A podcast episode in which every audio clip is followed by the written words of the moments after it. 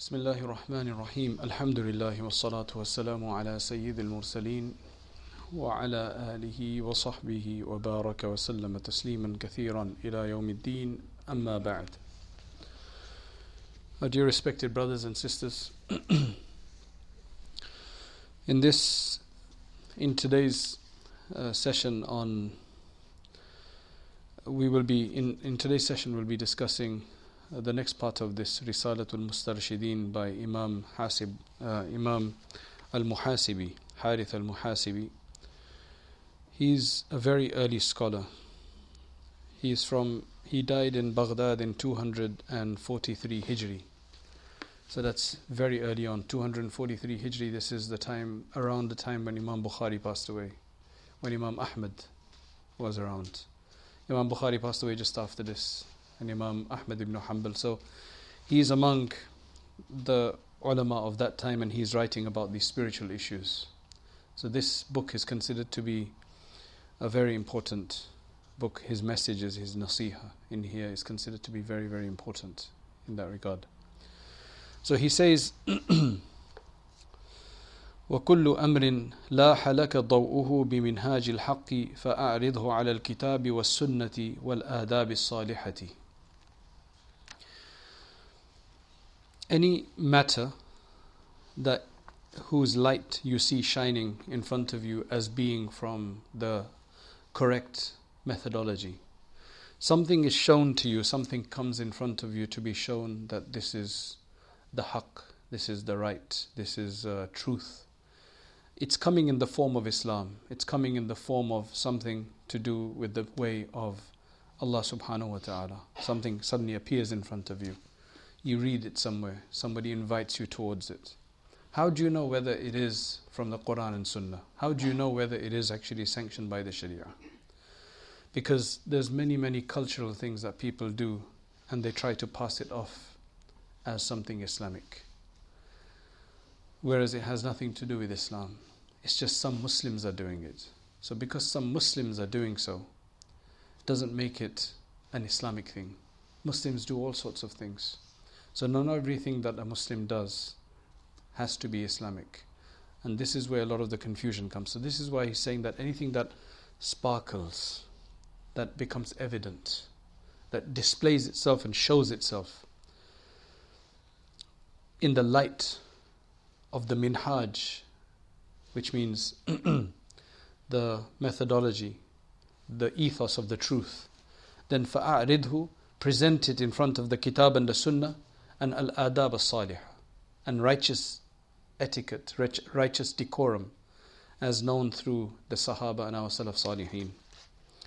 فإن خفي عليك أمر فخذ فيه رأي من ترضى دينه وعقله And then he says, if there is some matter which you're unable to figure out as to whether it has a source in the Quran and Sunnah, anything is concealed upon you, veiled from you, is obscure and you can't understand it, then go and take the opinion of the one who you are satisfied with his deen and his intelligence. Not just deen, not just intelligence, but somebody who is intellectual and is religious. Religious in the sense that not religious just in overt practice, but you understand, you know that they understand the deen and they have enough intellect to understand the deen properly. So that's what he tells us to do. So let's look at this a bit more. Imam Junaid al Baghdadi, who was considered to be one of the greatest of the spiritual scholars of the past, he says, مذهبنا هذا مقيد بالأصول our madhab, this madhab of ours, this way of ours, this understanding of ours, our perspective is it's essentially regulated and contingent with the usul, with the foundational sources. What are our foundational sources? Our Quran and Sunnah. Whatever we do must come from the Quran and Sunnah. If it's not from the Quran and Sunnah, it can't be the truth because they are our asas, primary sources, our absolute fundamental basis. Without that, you're building a structure somewhere else. If it doesn't come from the Quran and Sunnah, then that means your foundation that it's built upon is something else.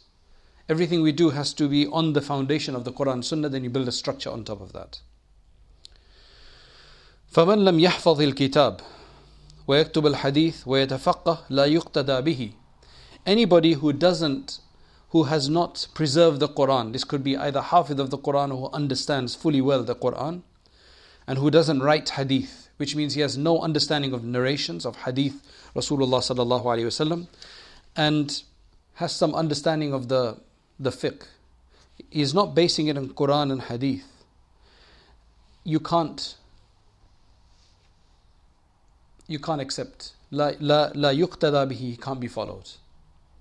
Somebody who doesn't know the Quran, who doesn't base himself on the Quran, even if he's then writing hadith and saying he's a jurist, he cannot be followed. La yuqtada bihi. A Sheikh Sha'rani, who was a, one of the great Egyptian scholars of the last few hundred years, not as early as Junaid al Baghdadi. Junaid al Baghdadi is from the early generations. But from the recent generations, we have Sha'rani, Imam Sha'rani, he says that كل طريق لم يمشي فيه فيه الشارع فهو ظلام. The reason why he's being quoted here is because he's considered to be a very great Sufi. So when you have a Sufi who is making these statements, then you can understand how, imp- how important this matter must be because even Sufis are saying the same thing. And generally, the confusion in this regard also comes from Sufis, certain Sufis, degenerated forms of Sufism. So that's why this is being quoted from Junaid al Baghdadi first, who's considered to be one of the greatest Sufis as such. And then one of the latest, later Sufi, Imam Sha'rani, related from his Kashful Ghumma. He says, Kullu tariqin, any, any path in which in which the shari', the legislator, which is the which is Rasulullah sallallahu alaihi wasallam and Allah subhanahu wa ta'ala, Allah and His Messenger, have not passed, they have not followed, then that is a, a dark path. Only the path from the Allah subhanahu wa ta'ala and His Messenger is illuminated. Everything else is dark.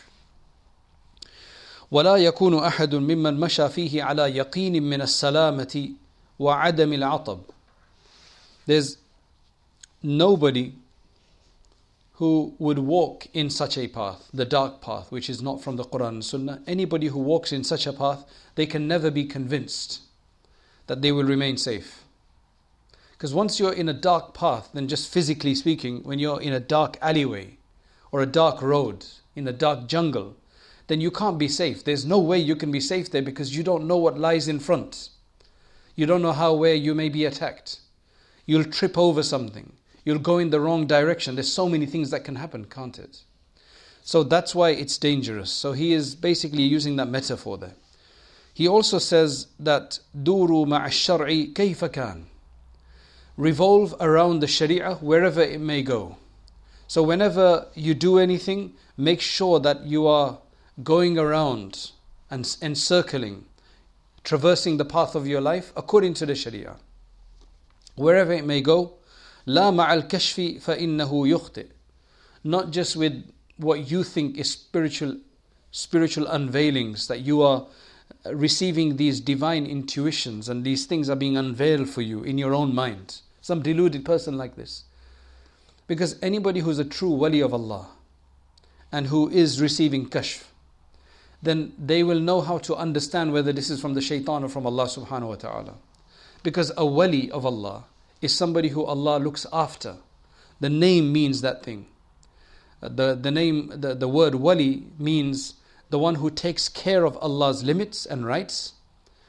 And it could also mean the one who Allah takes care of in terms of guidance and so on.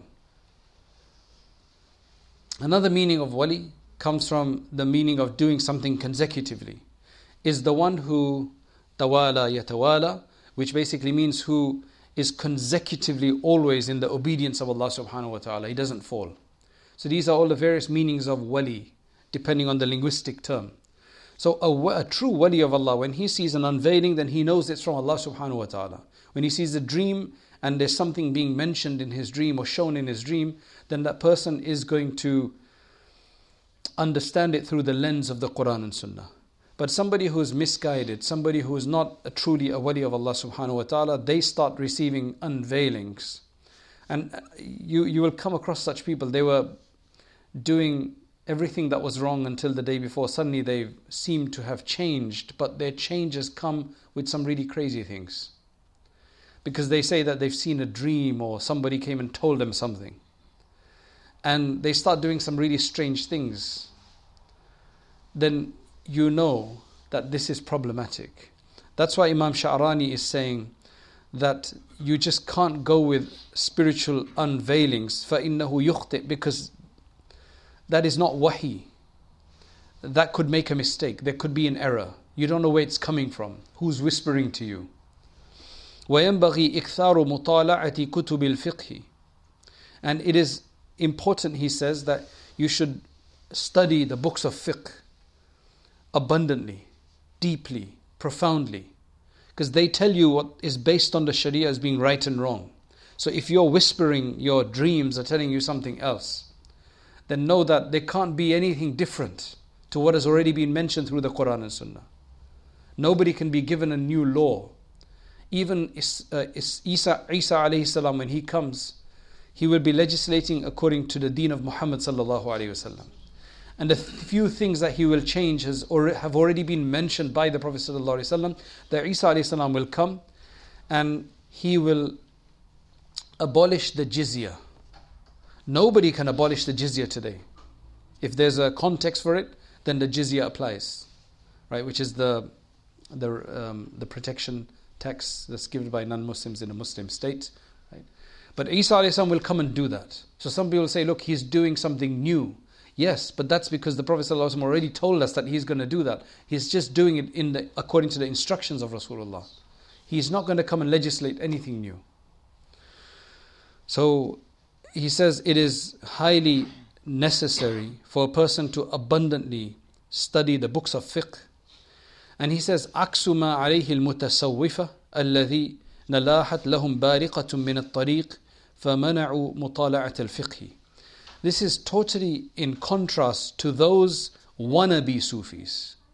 Those wannabe Sufis, those who try to be Sufis but are not really Sufi in the right term that uh, those who try to hold on, who try to claim tasawwuf, who have maybe found a spark of the uh, of the path, and then they pro- prohibited themselves or others from studying the books of fiqh. And I've seen this. There was a person that uh, who be- became a kind of a friend afterwards. He was in a Sufi tariqah. This was in another country, and the sheikh there he would tell him not to study fiqh and other things. He says there's no need to do that. You can do khidmah without doing that. I don't know why they did that. Maybe he was feeling fearful that they may start learning what is really right and wrong, and then uh, he may lose them, or whatever the case was. But genuinely, in this time and age as well, you've got people who will tell you there's no need for you to go that way. You just keep doing what you're doing. وقالوا إنه حجاب and they said that if you study fiqh, it's going to be a veil, a hijab. Jahlan minhum. This is clearly ignorance on their part. Then Imam Ghazali rahimahullah, he says in his Ihya Ulumuddin, he says that Junaid al-Baghdadi rahimahullah said that Sari al-Saqati, uh, Sari al-Saqati which was his sheikh. Sari al-Saqati was the sheikh of Junaid al-Baghdadi. He said that Sari said to me one day, إذا قمت من عندي فمن تجلس When you leave this majlis, when you leave this gathering, who else do you go and sit by? Who else do you take from? قلت المحاسبي Harith al-Muhasibi is the author of the book. I'm quoting you from somebody uh, somewhere else now. This is not all from Imam Muhasibi. I'm quoting you from other books. But basically, um, he says, Oh, I go and sit with the uh, Harith al-Muhasibi. So he said, Ni'mah, wonderful, wonderful. خذ من علمه وأدبه. You should, you should take from his knowledge and from his akhlaq, his character and his adab, his ethos. ودع عنك تشقيقه الكلام ورده على المتكلمين. Just avoid his, whenever he criticizes the Ahlul Kalam, the, the theologians, um, just when he repudiates them, just just just avoid that part. but otherwise take from his knowledge and take from his adab because they're, they're wonderful. So he's telling him how to how much to take and what not to take. Then he says that um, Junaid al-Baghdadi is saying this that when I left ثم لما وليت سمعته يقول as I was turning away he said I heard him saying جعلك الله صاحب حديث صوفيا ولا جعلك صوفيا صاحب حديث That's very interesting جعلك الله صاحب حديث صوفيا ولا جعلك صوفيا صاحب حديث May Allah make you a scholar of hadith who is also a Sufi. May Allah make you a scholar of hadith, a possessor of hadith, who is also a Sufi. Allah not make you a Sufi who is also a scholar of hadith. What is the difference between those two? One is a Sufi first, the other one is a hadith scholar first. One is a hadith scholar first, the other one is a Sufi first. Imam Ghazali says, after quoting this, now remember this is Imam Ghazali, one of the greatest Sufis we know, who actually popularized tasawwuf in its pure form. He is saying this. So he comments, he's saying that what is indicated by this statement of Sari al-Saqati to Junaid al Baghdadi is that whoever studies hadith first, and by hadith what we mean here is sacred knowledge in general. Because there's no point studying hadith without the Quran. You will study Quran and hadith. So you will know the sunnah. Whoever studies that first and then he becomes a Sufi, aflaha, he will be successful. Whoever becomes a Sufi first, before knowing the knowledge profoundly well, خاطر بنفسه, he is basically on a dangerous path. And the reason for this, this doesn't mean that if you've been a Sufi first, then you shouldn't study Quran Sunnah. It's just that the reason why there's more danger in that regard is that when your primary and main focus has been something, that will color your worldview. That will inform how you look at things. That will give you the tools of how to analyze things. And that will be your subjectivity. That will be the lens by which you will see everything. So then, when you start looking at the Quran and Sunnah, you'll try to color the Quran and Sunnah with what you know. Now, of course, you might say that if he had true tasawwuf, if he had gained his proper tasawwuf in the proper light, then there won't be that much danger. Because his tasawwuf has already been, though he hasn't done this himself, his sheikh, he received the tasawwuf from his sheikh in a way that's regulated by the Quran and Sunnah, then there's less of a problem in that. But a person who did it by themselves or who got the tasawwuf by or thinks he's got the tasawwuf, and then after that he starts looking at the Quran and Sunnah, he's going to color the Quran and Sunnah and make everything a dalil for their actions. You have so many of these things. Most of the Sufis that do strange things, they'll have a dalil for it. Because generally, if you do something strange, somebody is going to criticize you. Somebody is going to come and object. Somebody is going to come and question why is this right? Is this sunnah? Is this jaiz? Is this permissible? And then you may not know your evidence first because you just found somebody else doing it, so you decided to do it. But then you'll go and look for some evidence. And it's not difficult, to be honest, to bend some. Uh, some evidence from the Quran and Sunnah and make it apply. And you can, any objective person clearly see that there's a disconnect between those things. If you read the Quran and Sunnah first, you would never have come to this conclusion. But now that you're doing this first and then you're trying to read into a particular verse this activity, then I could maybe see how you've done that. But I can't see this being primary. That if you were to look at Quran Sunnah and say, what does this tell us? It will never tell you about this. There's many things like this. That's why I'd rather have those Sufis who tell you that doing dhikr in a particular way, moving the head in a particular fashion, we only do it because we find it effective, an effective means of entering the name of Allah in our heart. There's no Quran and Sunnah backing for this. I respect that. Because they're saying, they're not trying to say, like for example, La ilaha illallah, La ilaha illallah. This is how the Chishtis do it. They don't try to say that it's Sunnah to do it this way.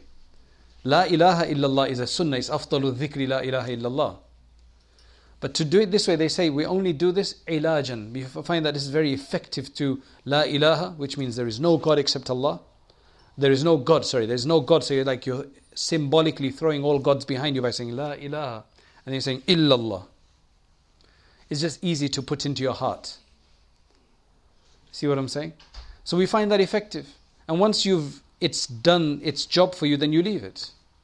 That makes a lot of sense to me. Right?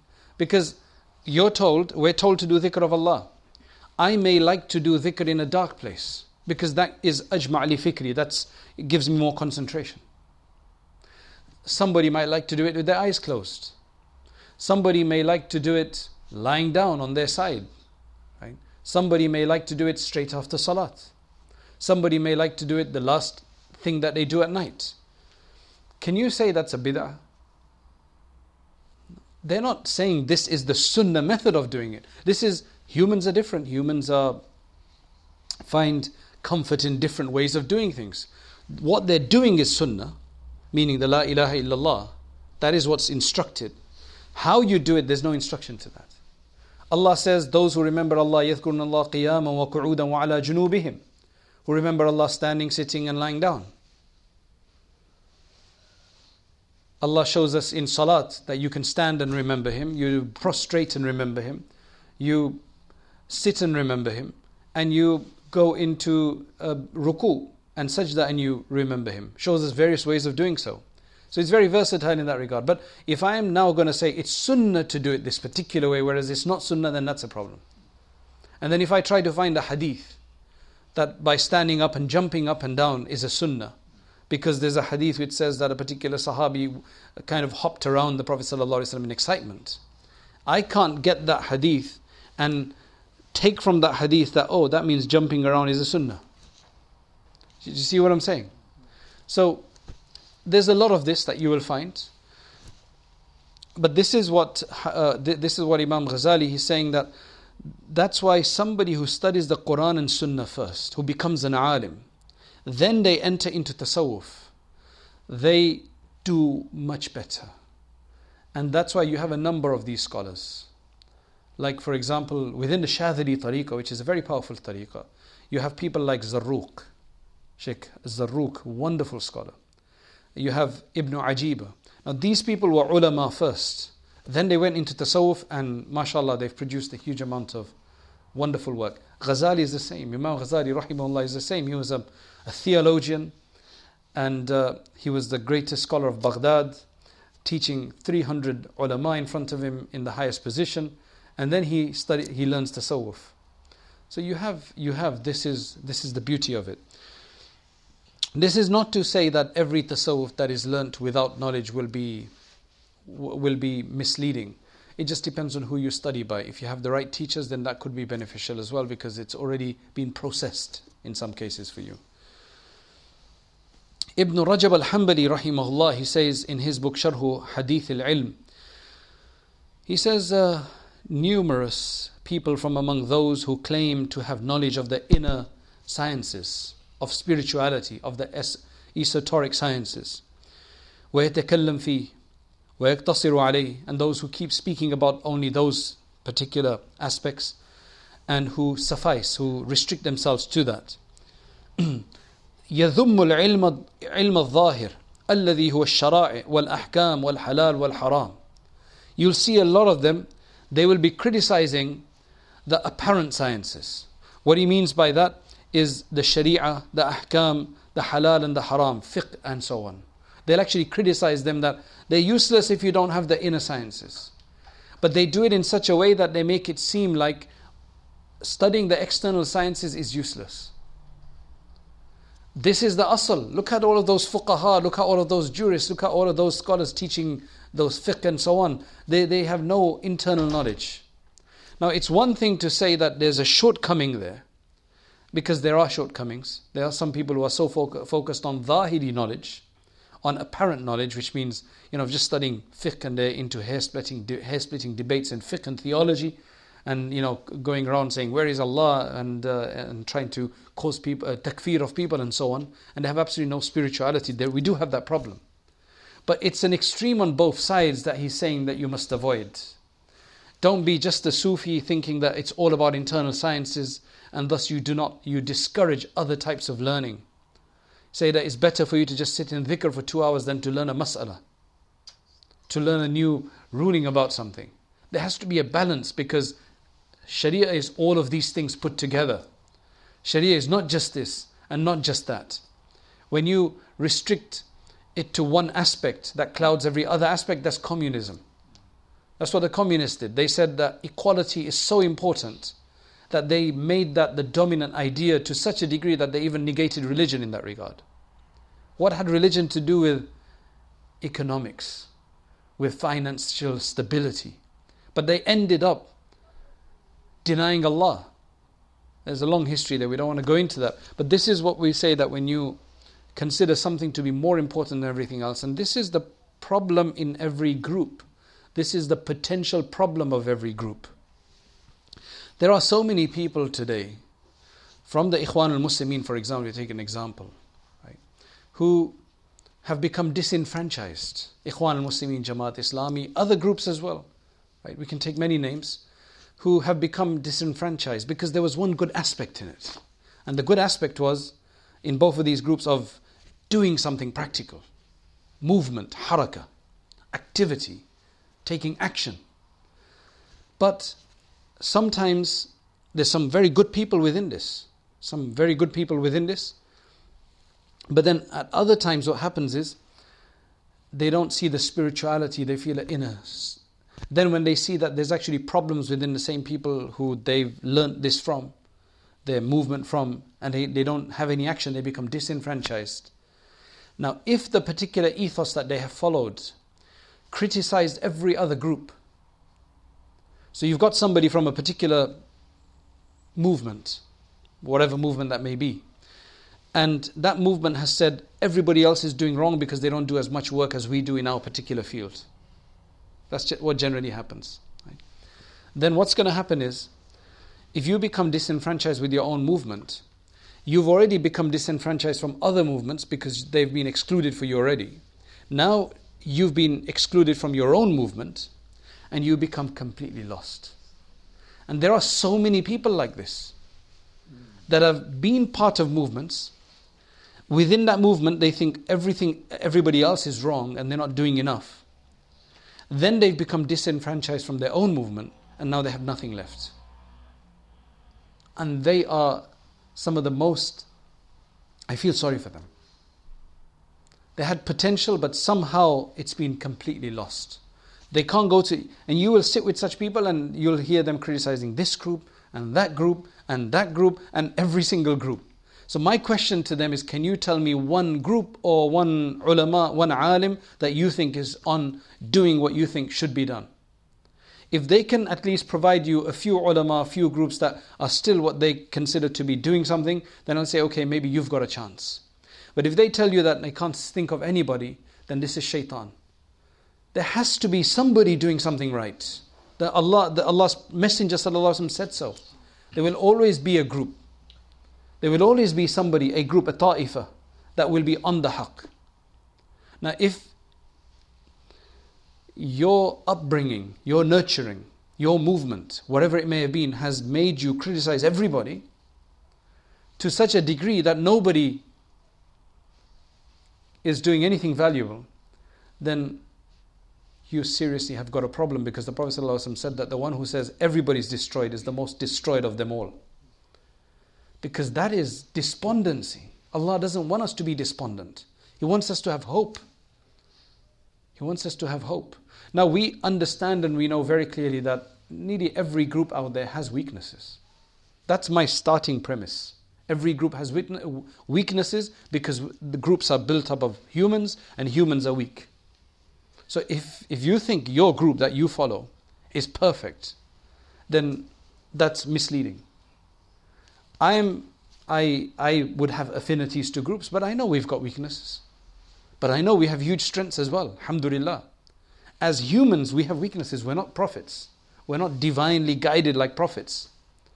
But that's fine, that's understandable. And I also know that there are other groups whom I may even criticize. I know they have some very good factors that I can't do, or that my group is doing, not doing.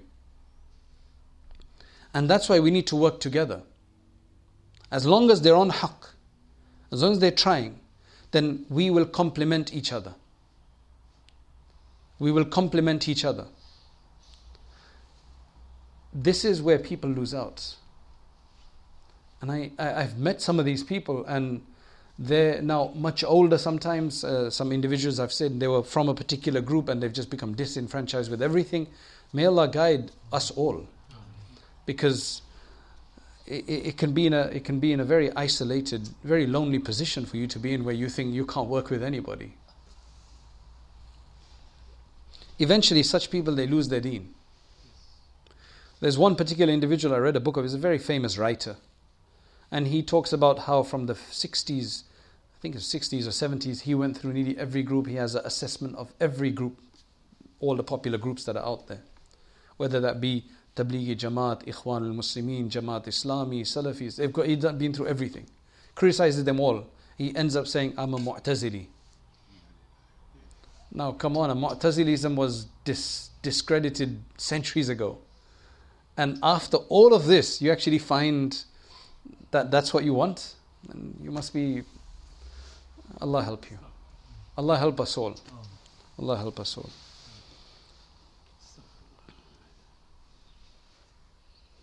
But going back to our topic, it's um, every path has a possibility of extremism.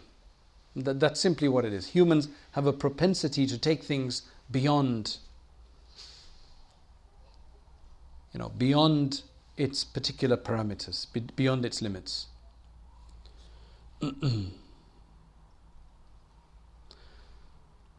so likewise, it's the same thing. That those who are in the da'wah field, whether that be Tablighi Jamaat or any other group, if they are going to criticize everybody else, that because you don't do a da'wah in their mind, in their frame of mind, in fact, they go and criticize some ulama as well. That you're not, because you don't do da'wah in a particular way that we you know, feel is the best way to do it, then you are wrong as well. Every group has the potential to do this. The work they're doing is wonderful. You know, uh, subhanallah, I mean, how many people can go every day or at least, you know, um, every day sit down and do this, uh, you know, thinking about the ummah? That's a very worthy thing to do. How many of us sit down each day to think about the status of our community? Tell me, how many, how many of us would do that? So it's a very worthy thing to do. To take time away from your life, your family, and go out to help others. We see the huge benefits of that. But if those very people, they can go extreme, ulama can go extreme, anybody can go extreme. That's what we need to worry about. So Ibn Rajab al-Hanbali rahimahullah, he says that Yes, I, I, mentioned what he said. Then he says, uh, for a person to then criticize people of the Zahir, saying that they are the, uh, the, they are themselves the people of the inner understanding of the true Islam, and these people who are focused on fiqh and theology and so on, they are wrong. Then basically they have become veiled. You're basically criticizing what Allah Subhanahu wa Taala and His Messenger encouraged to study fiqh, to study uh, the aqidah, to understand these things well. You're criticizing that. You end up criticizing what the Prophet ﷺ is considered praiseworthy. That's why Junaid al-Baghdadi, he mentions that these people have wasalu. Wasalu is a Arabic term for saying that, you know when you're on the path of tasawwuf, when you say wasala, it means you have joined, you, you, you have reached Allah subhanahu wa ta'ala. You've been successful in your mission. So that wasala is an Arabic term for that expression. So Junaid al Baghdadi says, These people have also reached. Wasalu. Walakin ila saqar. They've reached Jahannam though, that's the problem. They haven't reached Allah. He says, وَهَذَا مِنْ أَعْظَمِ خِدَاعِ الشَّيْطَانِ وَغُرُورِهِ لِهَؤُلَاء This is the greatest deception of the shaitan and his misleading these people. لم يزل يتلاعب بهم حتى أخرجهم عن الإسلام and he will continue to play with them until eventually they will exit Islam as well. I gave you examples about that already. He says, some of them من يظن أن هذا العلم الباطن لا يتلقى من مشكات النبوة. There's some among them who thinks that this knowledge of the in, inner sciences cannot be gained from the مشكات النبوة, from the lamp of prophecy. ولا من الكتاب والسنة. You can't get it from the kitab and sunnah. وإنما يتلقى من الخواطر والإلهامات والكشوفات. It can only be acquired from thoughts and from inspirations and from unveilings.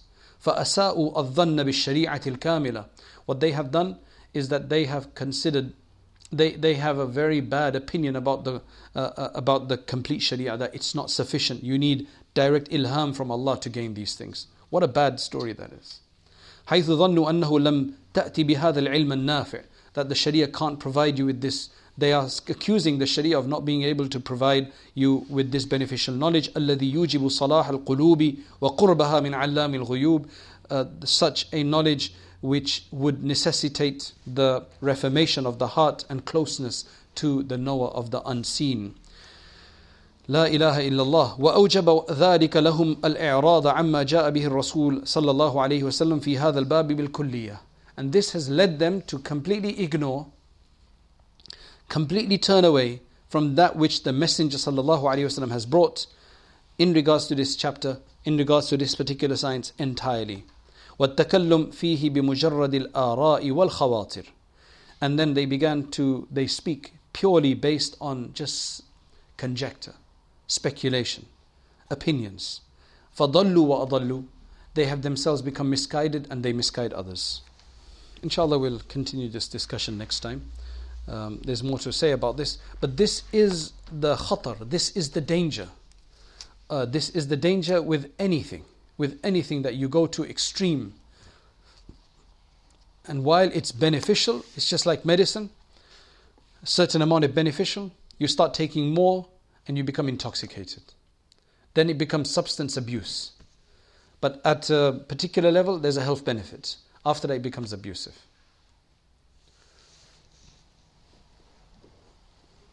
May Allah subhanahu wa ta'ala guide us, protect us, and help us. We, are, we always ask Allah, Oh Allah, make us the way you want us to be. May you make us the way you want us to be. Then you are asking for basically closeness, divine guidance. So may Allah accept that from us.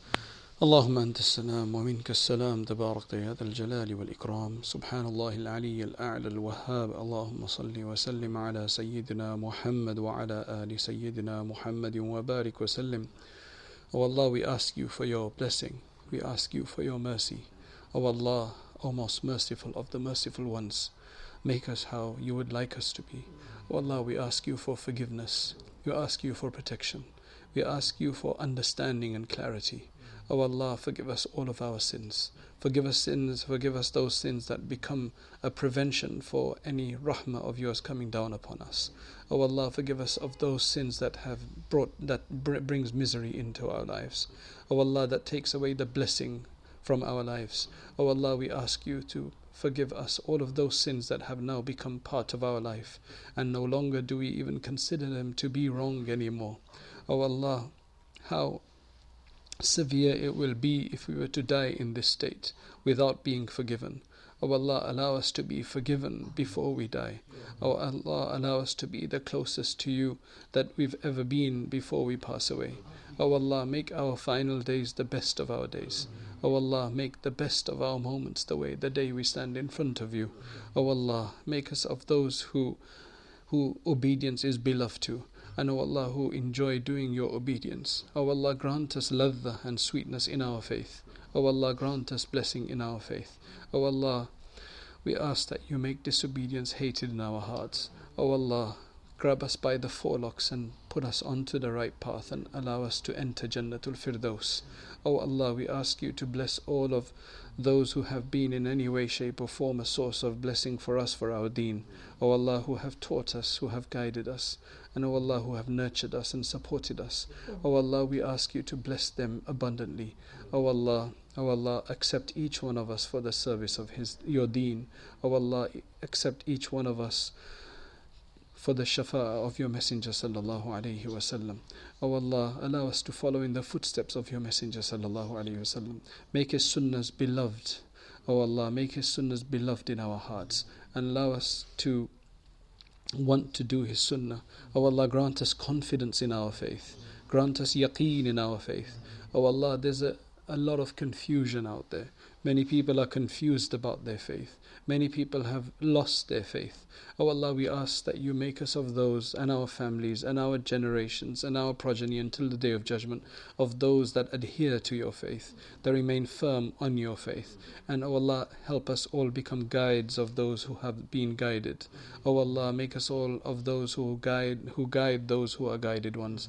O Allah, make us force for good and positive changes.